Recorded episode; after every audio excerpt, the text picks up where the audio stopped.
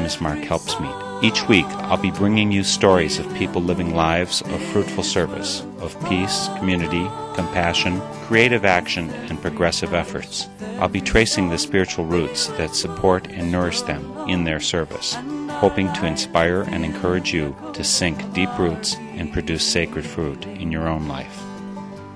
Let us sing a song for the dreaming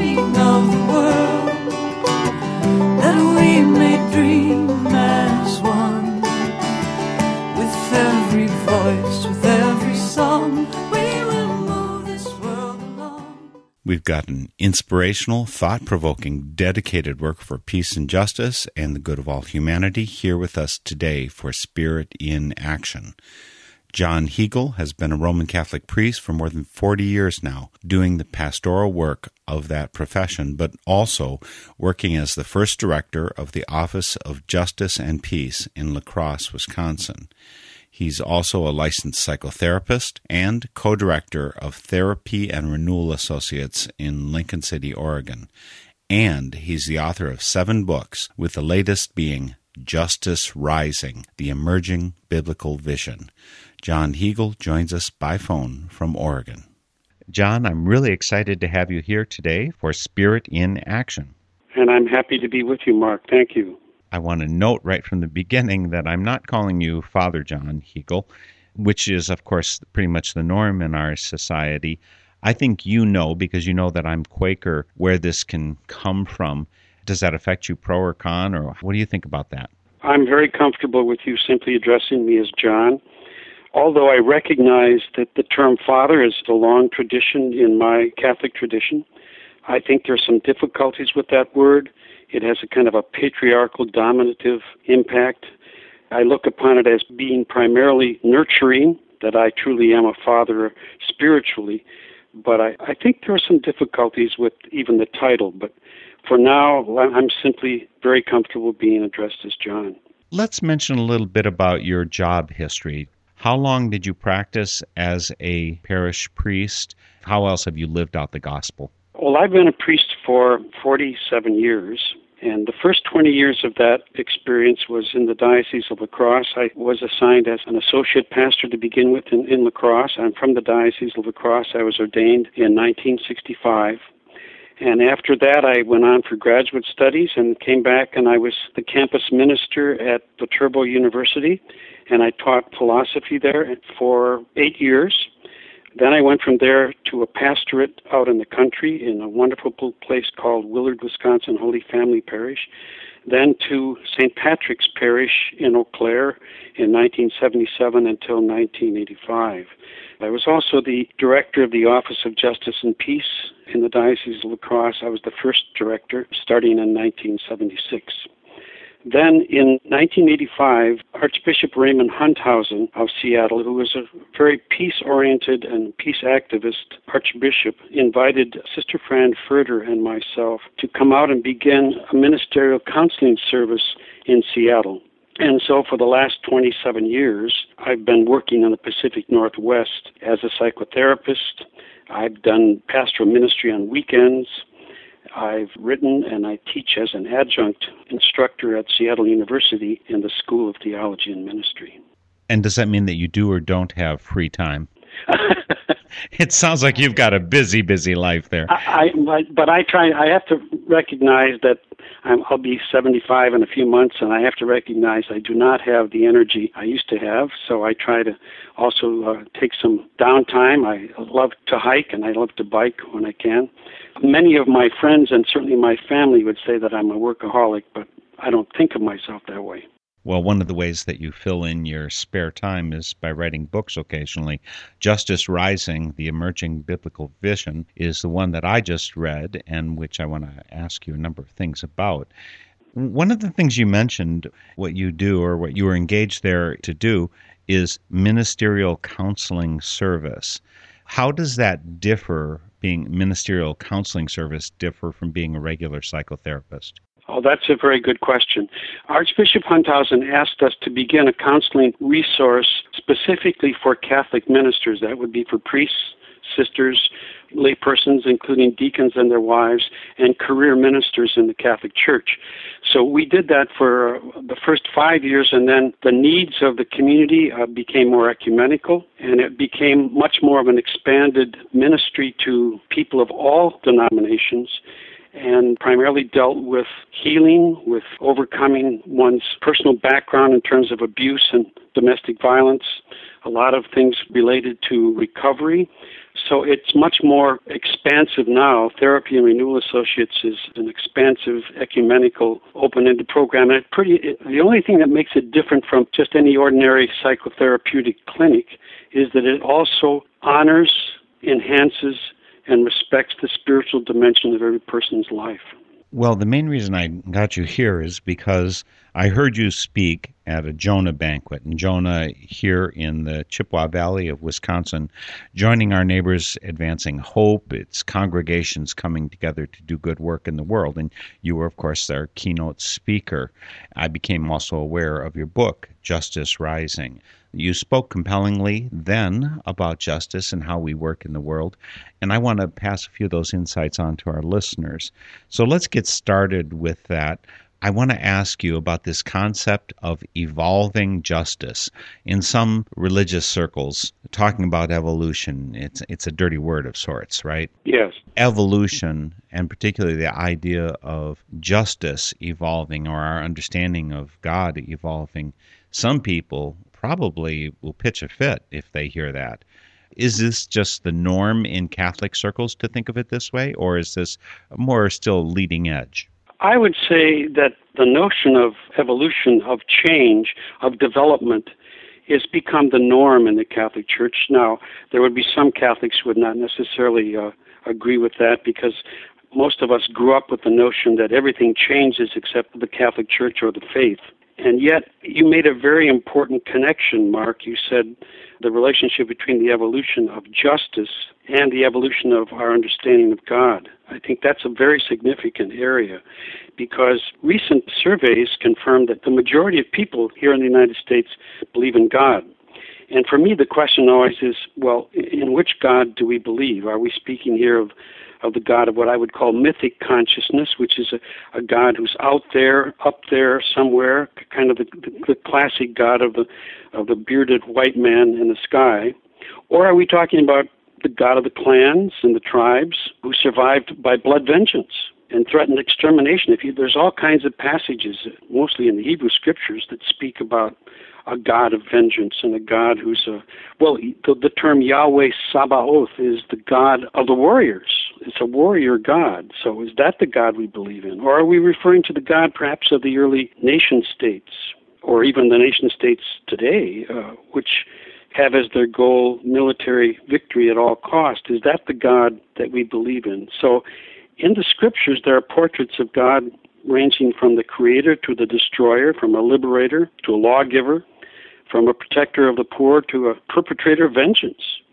People understood that that's who God was. And so, uh, as Karen Armstrong and many other, I would say the majority of scholars today related to Scripture would see that the understanding of God has changed, evolved, as the human spirit has also changed and evolved.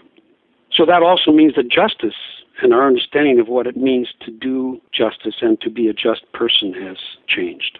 I've found myself in biblical discussions with people who I think would identify as fundamentalists that often when I start speaking of war or peace issues, they'll say, no, we're not pacifists that way. Don't you know that in the Bible it says God commanded these people to war and these people to war and these people to war? And I certainly can find those passages. On the other hand, when it comes to how you worship God, so for instance, the blood sacrifice, all that kind of thing, well, no, that's out because, you know, Jesus came and that's all changed. Do you see Jesus as a pivotal step, or is it simply incremental throughout the Hebrew scriptures into the Christian scriptures? Well, I would see Jesus as a very pivotal step in the evolving understanding of justice in the Hebrew tradition. We have to continue to remember that Jesus was a Jew I think it's a very false assumption to say that because we're Christian, we somehow denigrate or dismiss the whole Jewish tradition.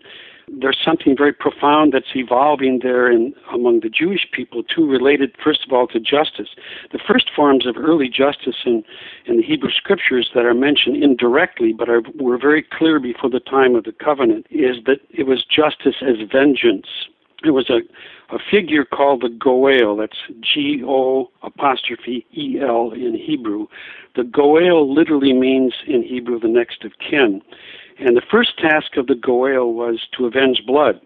If someone from my tribe was murdered, I am to go as the next of kin, as the Goel, go out and kill one or at least, or up to seven of the other enemy tribe to deter that ever happening again. Obviously, that's a form of honor killing that's still going on today. I mean, vengeance is not over, clearly. Now, the first step away from that was at the time of the covenant, in which the Hebrew people understood God saying to them, Don't take seven, take one, an eye for an eye, and a tooth for a tooth. That becomes kind of the symbol, but that's what I would call retributive justice, and that's what gets enshrined in most of our civil societies. And I think painfully and unfortunately, it's also what is held up in most churches and synagogues, uh, probably also in the Muslim tradition as well. Retributive justice basically settles for the rule of law, which is the image of the Lady of Justice with the scales in one hand and the sword in the other and blindfolded. So, evolution of justice is a very important part of where Jesus becomes the significant pivotal turning point. The third step, the biggest leap, happens after the covenant when the question arises for the Hebrew people well, what about the people who don't have a Goel? Who don't have a next of kin? And who are the obvious people who did not have a protector? The classic images in the Hebrew scriptures are the widows, the orphans, and the immigrants, the strangers. They were to be protected by the whole community because they had no one there to be their next of kin. Now, that's an interesting question that arises because the answer that's given somewhere in around chapter 21, 22 of the book of Exodus is we hear God saying to the people, You shall not molest the widow, the orphan, or the stranger. And then the question is, why? What's the reason? And the answer is because when you were strangers, when you were immigrants in Egypt, I was your Goel. I was your next of kin.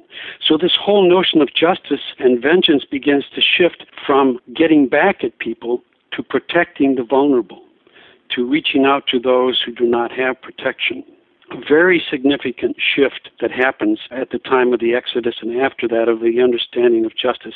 But the greatest leap takes place then in the Hebrew scriptures in the, the second part of Isaiah, sometimes called Second Isaiah, where we have the four songs of the servant.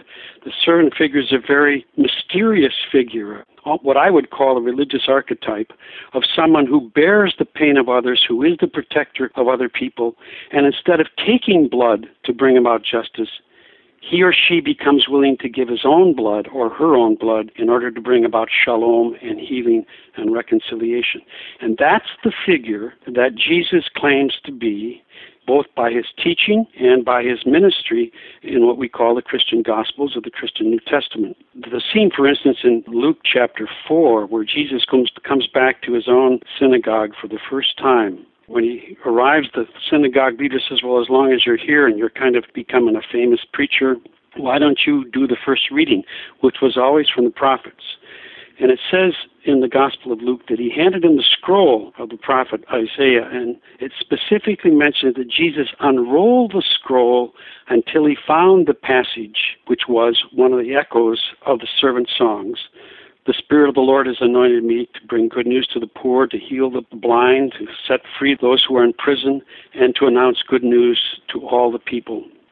So Jesus claims that role of a shalom maker, of someone who bears the pain of others. Now he's doing it not out of vengeance. We can talk about this a little bit in terms of a theology of atonement or not. Jesus is doing it out of solidarity and not out of vengeance.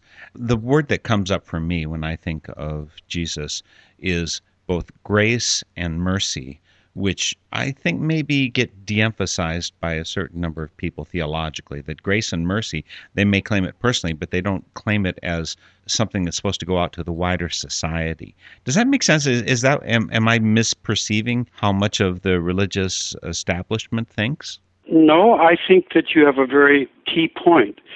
Most of the theology of redemption in our particular culture and probably other parts of the world has become based on what's called the atonement theory, which was basically rooted in the feudal ages with St. Anselm and others who talked about God as the great feudal king, and somehow sin, human sin, dishonored God. It, it uh, insulted his dignity. And so somehow this having been dishonored needed to be made up. And no human being could do that. Only some kind of a, a divine being could do that.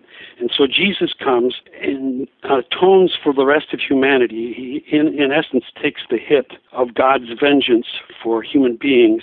And we are redeemed then, as they say, through the blood of Christ. Now, that atonement theory becomes eventually, in many fundamentalist theories, a substitution theory that Jesus almost substitutes for humanity, and there is a certain kind of leftover of that vengeance part that's still there. I mean, if I were to put it very baldly, there's almost a hint of divine child abuse, if I could put it that way. That God was so angry with the rest of us that he took it out on Jesus which I have a hard time understanding. Maybe you can make sense to me because it never has made sense to me. I understand a lot about God and God's love. I count myself a follower of Jesus. But this idea that, to put it in another metaphor, God's upset with us, so in order to stop being upset with us, God hits his own hand with a hammer you know he abuses himself right? Right. With jesus being part of god. That doesn't quite click for me. I maybe you have a better way of saying it that maybe i'll understand for the first time in my life. Well i guess i have to say that it doesn't click with me either and i think that in most mainline protestant churches and also in, in the catholic church there's a shift away from that atonement emphasis that redemption is not so much about atonement as it is about God's unconditional love being in solidarity with human beings. And I think part of it is a shift from understanding sin as something just individual and personal to seeing it as something systemic, that violence and injustice are part of systems. And so the way I would put it, perhaps in an oversimplified way, is to say that it's not so much that Jesus died for our sins, he died for our systems. And what I mean by that is certainly there are all kinds of sins, but we don't tend to recognize in many of the religious traditions that those can be systematic sins, sins that are part of political and cultural structures like just to ask ourselves today, for instance, as we're visiting, why did it take Christianity until about 250 years ago to finally say slavery is wrong? What was going on in terms of our understanding of the gospel and the prophets of the Hebrew scriptures that prevented us from reaching the conclusion that you don't treat other human beings that way. I think it was that we sold out at some level to culture, to empire, that we accommodated starting very early after Constantine to the Roman Empire. And I guess the same question could be asked well, why did it take until the early part of the 20th century for women to get the right to vote? Because there is a systemic dominative system called patriarchy in place that used the scriptures, that used all kinds of other things to prevent the real change coming about. I remember one time hearing Dom Helder Câmara, who was the uh, Archbishop of Recife in Brazil, a very profound and deeply committed man to justice and recognizing the systems of injustice. And he once said, and I quote, I feed the poor, I'm called a saint. I ask why the poor have no food, I'm called a communist. The churches have always been very good with personal charity, reaching out to help the oppressed and to reaching out to help the poor on an individual basis, but not so big on facing the systems of violence and the systems of injustice. And I think that's what I mean by when I say Jesus died for our sins, but the sin was the sin of systemic violence and it's in the system.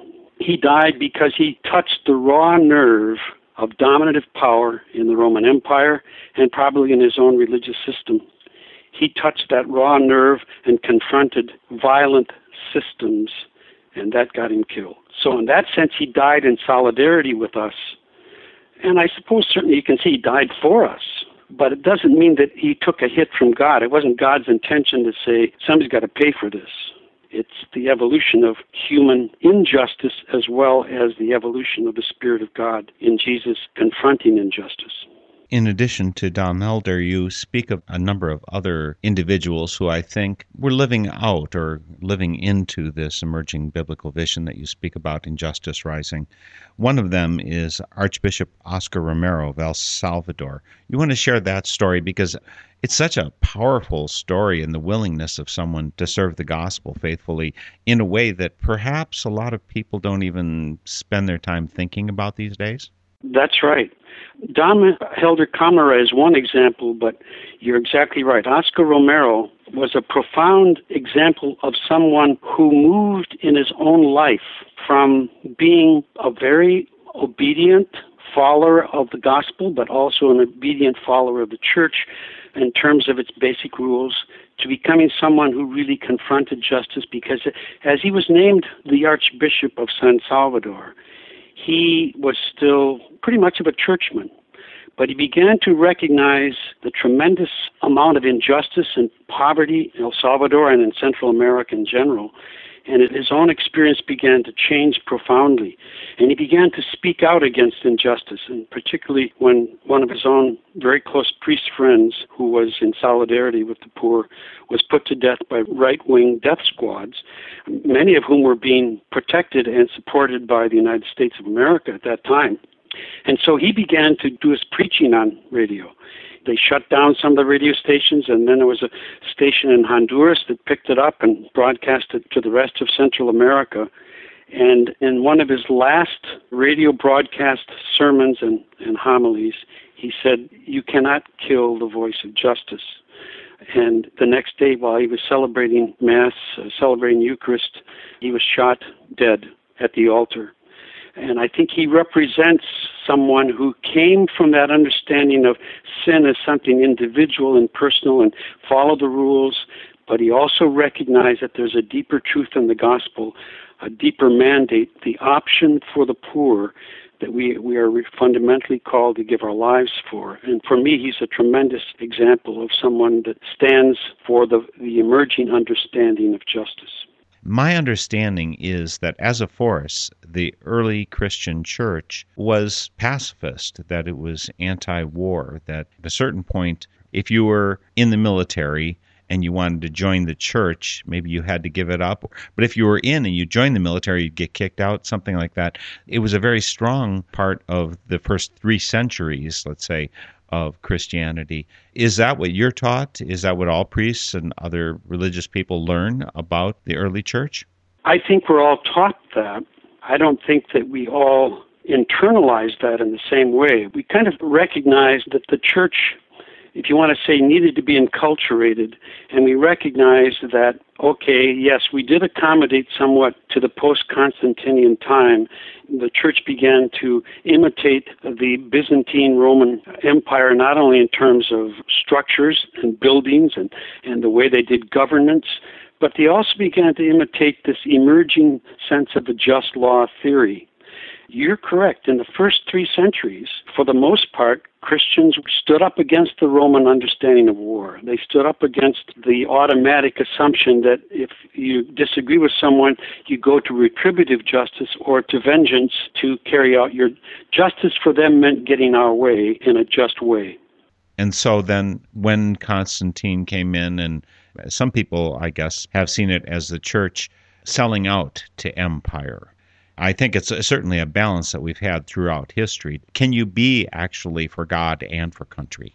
Yes, you can. I think I think it's a balance. I think that the faith shapes and forms and confronts the culture that's going on right now at many different levels. I believe in the profound role of religion as it stands over and against the dominant culture often.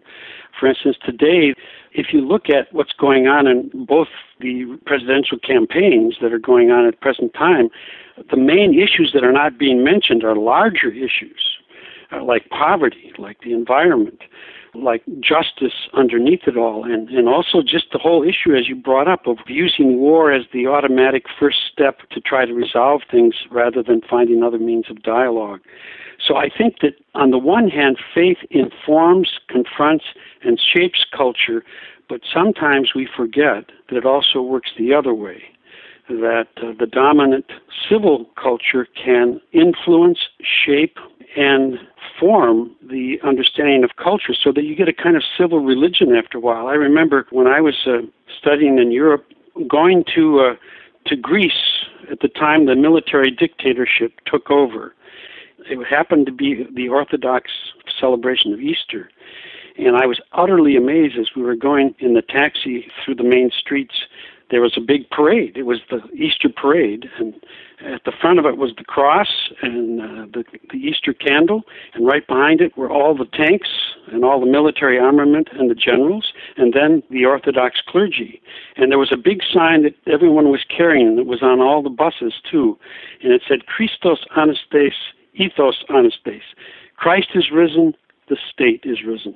And I saw there that kind of fusion of a civil religion that can happen in any one of our cases in any country in the world. And your reaction to that is that that's a bad equation? Yeah, it's a very bad equation because, you know, when you look at the Gospels, when Jesus is confronted by Pilate in the Gospel of John, and Pilate says, you know, are you the king of the Jews? Jesus says, uh, well, that's your word. And then he says, My kingdom is not of this world. Now, what's very interesting is we have tended to interpret that to mean the kingdom of heaven is up there, out there, in the next life, and that that's what Jesus was saying.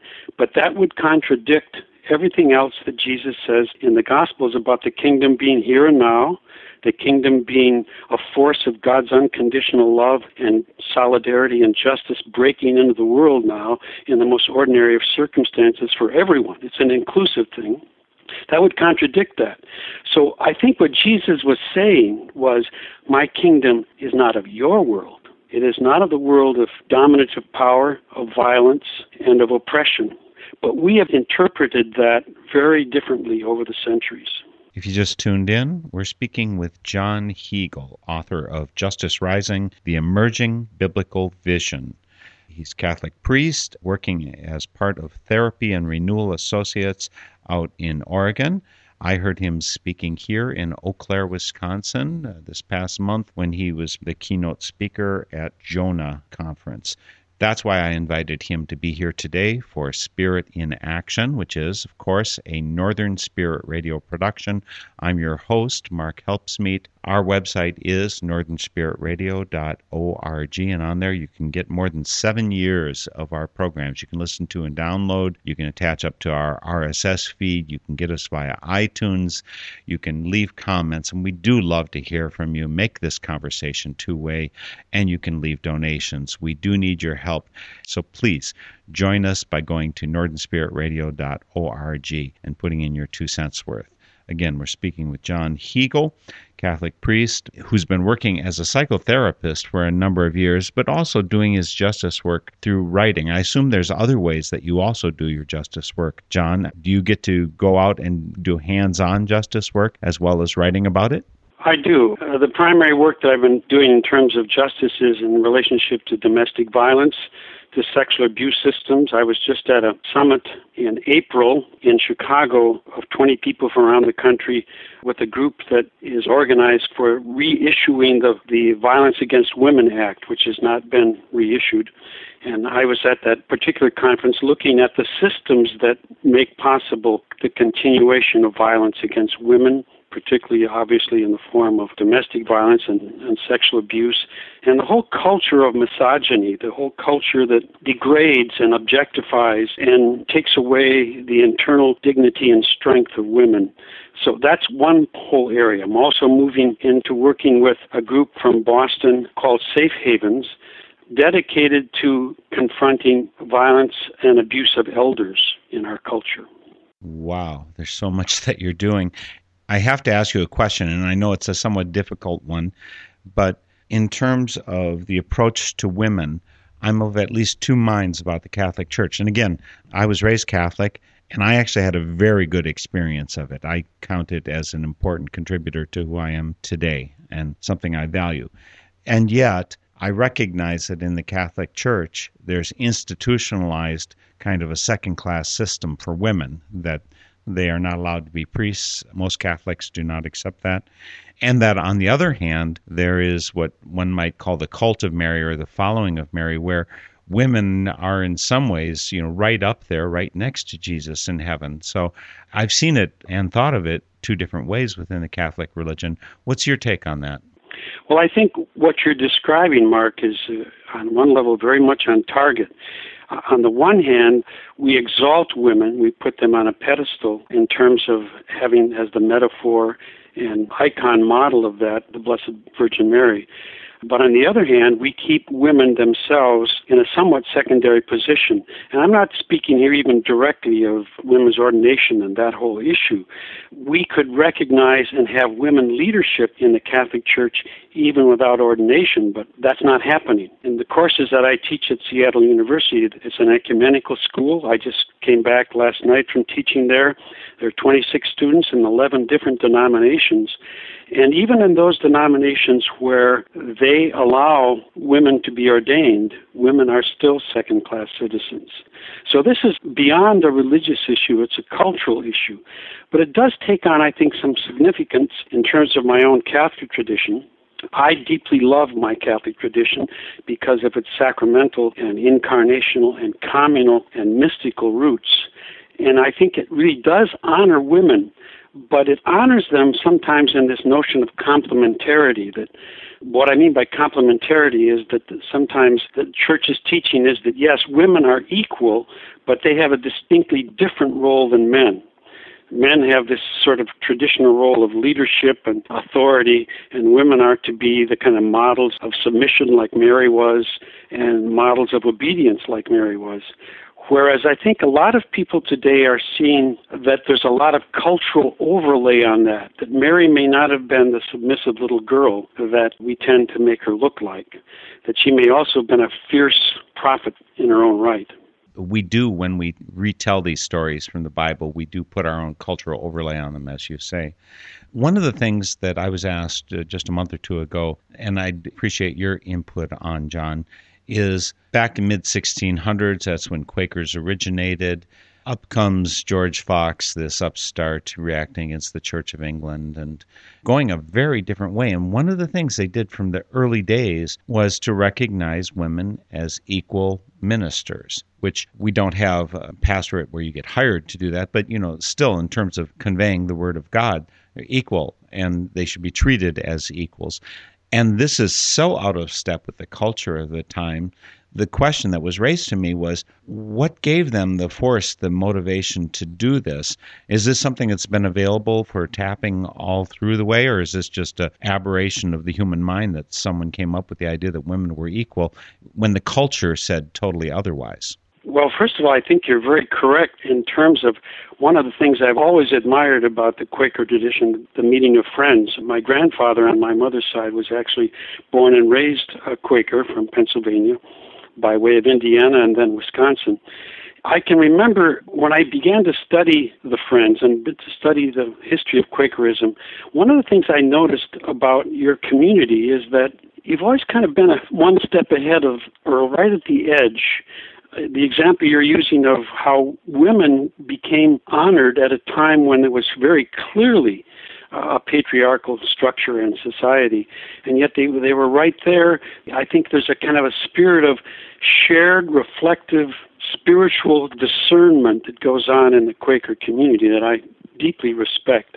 For instance, not only just in terms of, as you say at the beginning, where women came to be recognized as equal partners spiritually and in the community, but for instance, even with the whole issue around the abolition of slavery, the Quakers were out ahead of the curve again. They looked at that issue, they discerned it, they talked about it, They prayed about it, obviously, and came to that very clear decision that this is something wrong. And they became one of the leading spiritual communities, if not the leading spiritual community, around the whole abolition of slavery. So I'm not exactly sure what that secret is, but I think it has to do a lot with recognizing that the Spirit of God is not necessarily the spirit of the culture, and how to discern what needs to be confronted in the culture from the point of view of the gospel and authentic justice versus sometimes how we emphasize more structure, order, rules, or dogma teaching rather than what would be the core central ethical value, I think, of almost all spiritual traditions, which is compassion. And somehow or another, the Friends have always known that. Or maybe it's just an accident. Who knows? On the other hand, I would mention that within the Catholic Church, and one of the things that you talk about in Justice Rising, the emerging biblical vision, is you talk about liberation theology, which in a way I see as the, that same kind of opening happening within Catholic Church and other Christian communities as well. And something set the stage for the people to transcend their culture. Is that maybe a good parallel? Does that look to you at all similar? Yes, I think there's a very strong parallel in what you're saying. I'm profoundly proud of the social justice teaching of the Roman Catholic Church. It took us a while to come to that out of the 19th century because uh, for a long time I think we were somewhat, if you want to use the term, captive of the monarchy vision of the European nations at the time. But from the late 19th century, and certainly in the 20th century, all the way through, the teaching of the Catholic Church on social justice is powerful, strong, consistent, and prophetic. The difficulty is that it is also one of the best kept secrets in terms of people actually preaching it or teaching it. You don't hear a lot of sermons on social justice. You hear some, but a lot of priests and a lot of us are somewhat hesitant to do so because we're going to get a lot of pushback from people. Is it perhaps, and I, I read a, a wonderful fictional book that talked about it. What if the Pope was all of a sudden gifted as a prophet? And what the book made out as a, a, conflict is there's an institutional role that you are carrying on whenever you're part of such a hierarchy of such an organization. And prophecy tends to go to be no respecter of organizations. It's like, here's what you're going to do. You're going to walk and go and do this. And I, I, think that conflict is a really hard one. I think maybe that's one of the reasons Quakers have stayed a little bit beyond the curve is because we don't have hierarchy or organization to the same degree. And maybe a happenstance that it worked out this way, but I, I think that being freed of organizational responsibilities leads one to be free to follow the winds of spirit. Right. I, I, I do think, however, that within the institution, as you're pointing out uh, also, uh, there are people as individuals who do not allow the institution to define them. They help define or describe or shape the institution.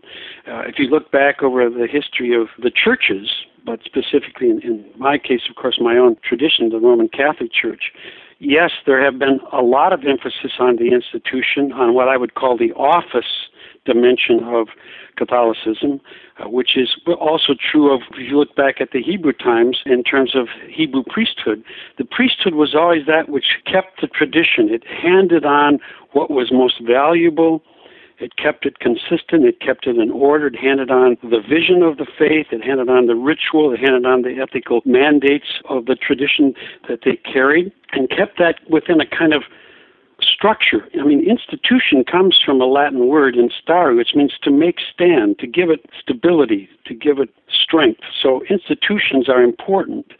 But what happens always is that in addition to the office or the institution, you also have to have another dynamic, and that's the prophetic role. Prophecy is not so much about the future, it's not foretelling things, it's confronting the present. And prophets called priesthood back to well, what's the covenant about? What's the essence? What's the core reality here that we have to recognize? And, you know, as Amos and the other prophets would say to the priests, you know, you've allowed religion to become something simply superficial, external. what God wants is not more sacrifices. God wants your heart. God wants justice. God wants the poor to be cared for and taken care of. It sounds like you might be describing there what might be the job description for a director of office of justice and peace. do they have that written up? What are you supposed to do in that office? Well, it's interesting how at the time, as you mentioned before, at the time of liberation theology, and right after the Second Vatican Council 50 years ago, for the first 20 years, there was a strong emphasis on trying to implement and embody those social justice teachings. And even in the United States, two very significant pastoral letters from the American bishops, one on economics and another one on peace, were issued in a very collaborative, consultative manner that's almost like that's ancient history now. Uh, we don't do much dialogue or consultation. It's pretty much from the top down once again now. And uh, I think that's a very unfortunate rule because many of the offices of justice and peace have morphed into or changed into something more just general kind of social services experience, and it, they still take on, in many ways, a prophetic role to stand up to justice and peace issues. But it's it's not the same thing. I think they've the, the control issues become much more strong. Let's also talk a little bit about just war. Now, again, I'm Quaker, and there's no rule about what Quakers have to believe. But one of the things that's very common in Quaker circles is what some people describe as pacifism. I'm personally very dubious of any war and the claims that some of them are just wars. You obviously have studied just war, and you also know about Reinhold Niebuhr and what he talks about the reality of how we deal with that. You, you speak about this in the book, of course. Right. And again, the book is Justice Rising The Emerging Biblical Vision by John Heagle.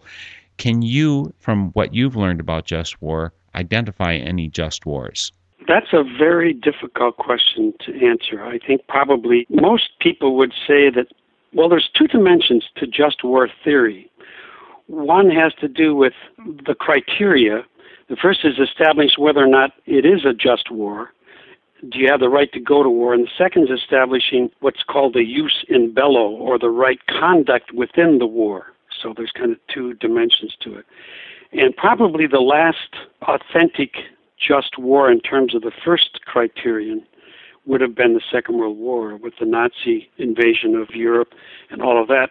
But even there, once you get into the issues of how it was actually carried out, the firebombing of Dresden and, and all that went with that, and even the, the question of what happened then in Hiroshima and Nagasaki, was that a just conduct of the war? That's highly questionable.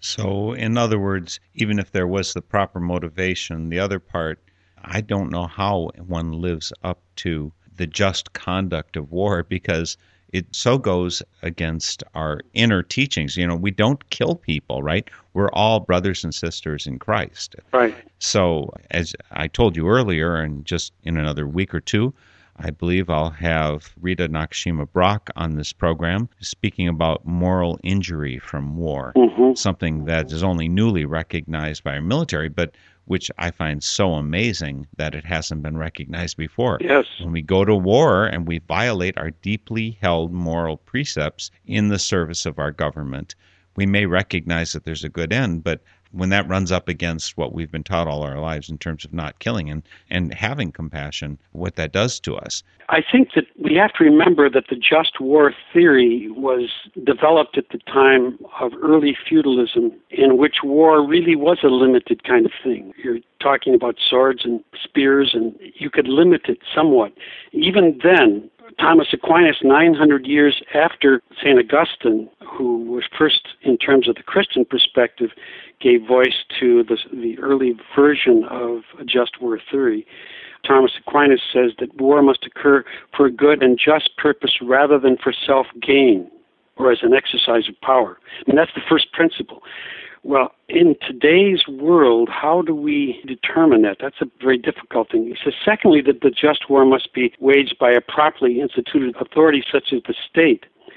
Once again, I mean, I am not a pacifist in a theoretical, total sense of the word. I would recognize that there may be times, even though I wouldn't know exactly what those would be, in which a country could go to war to protect its citizens or to protect the innocent in other people's countries, uh, where in some kind of intervention would be necessary, helpful, and appropriate for the sake of justice. But I think that often in our culture, whoever wins, a third party has already won it. It's called the military industrial security state. We are so committed to the sense that we'll cut just about everything, but we will not truly cut the military budget. And we have this great sense of fear that we have to do everything to protect ourselves, and that's the primary priority. And so it's going to be very difficult to talk about just wars in that setting and in that circumstance. You mentioned earlier, John, that there's not a lot of sermons about this peace and justice stuff. From the pulpit, that isn't what we hear. I have the sense, and I, I may be wrong because I don't actually go out and sit in these different congregations regularly, but I have the sense that there's a number of fundamentalist or evangelical churches where folks are talking about the blood of Christ, and maybe they're talking about getting out there opposing abortion or some other in the political domain, but I don't have the sense of them talking about, well, let's go out there and end war. I do think they're probably talking about how do we care for the poor. They do. So, what's your sense? What do we need so that the full range of Justice Rising is happening weekly from a lot of pulpits throughout the country? Is that appropriate? Would that be appropriate? I think not only is it appropriate, I think it is a mandate and very necessary that we take that more prophetic stance. And that would be to speak of justice and the protection of life on all levels, from natural birth to natural death. I remember when I was a pastor one time that we had a program for our youth studying during Lent the uh, Sermon on the Mount, the Beatitudes. But one particular Wednesday night they studied, Blessed are those who hunger and thirst for justice, and blessed are the peacemakers. And we had a handout that we sent home with them to also share with their families and have a discussion. And the next morning, a very angry parent, a father, came to me with the handout from the night before, and he threw it on my desk and he said, I don't want my kid studying this stuff. You teach him the Ten Commandments and the laws of the church, and that's enough. I don't want my kids studying this stuff because it'll mess up his mind. Later on, I, I was remembering that, and I said, you know, he's probably right. In our culture, to teach the Beatitudes will mess up your mind in terms of the cultural assumptions and values and priorities that are held up. So I recognize that a lot of parents want the best for the children. They want them to succeed financially and economically in our culture. So I understood his perspective but it's as though what's the really long term good? What's the real self interest for the human community? It has to be beyond just are my children going to be okay? I mean, the issues of the environment, the issues of poverty globally. Ultimately, that's all of our interest. As the question arises in almost every political campaign, are you better off today than you were four years ago? Well, what about asking the question, is the environment better off? Is humanity better off? Because ultimately we are all in this together. And I think the issues of why we ought to speak more about justice at all levels and the protection of life and the ultimate experience of seeking authentic forms of justice and peacemaking, that becomes a priority that's going to take a leap of consciousness beyond any political party and beyond anyone who happens to win the next election. And one of the factors in terms of religious belief that makes a difference here is if we believe that all the good folks will be raptured up into heaven and the end times will be fought out with the destruction of the world in the process, if you believe that's imminent, then there's no reason to work on improving or protecting the world. And there was the Secretary of Interior under Ronald Reagan, James Watt, who said just that, that we might as well get rid of our national parks because Jesus is coming back at any moment. We don't have to preserve them for future generations. Obviously, if you're working from that set of beliefs as opposed to what you were talking about, John, where we're going to be transformed and we're going to live into the peaceable kingdom, that totally changes how we approach our work in this world. And I think that the balance between those of us pinning all our hopes on the rapture and those of us trying to live into the peaceable kingdom on earth, I think that there's a tenuous balance in our society. It's not only a tenuous balance, it's a polarizing experience because, as you point out, even though uh, I mean, I don't know the exact number, but there's at least 25 million fundamentalist Christians in the United States who believe that the world is going to end soon. And it's exactly as you say. I remember reading Dwight Moody back in the late 19th century, who was a great biblical scholar and, and one who really emphasized the importance of knowing the Bible and was a fundamentalist, literalist interpretation of the Bible. He said, speaking of the end time, he once asked his congregation, why polish the brass on a sinking ship? I mean, it's the same sort of thing that James Watt or others have said is that if the world is really going to end, then why should we even worry about trying to preserve our environment? Why should we work for overcoming poverty or war?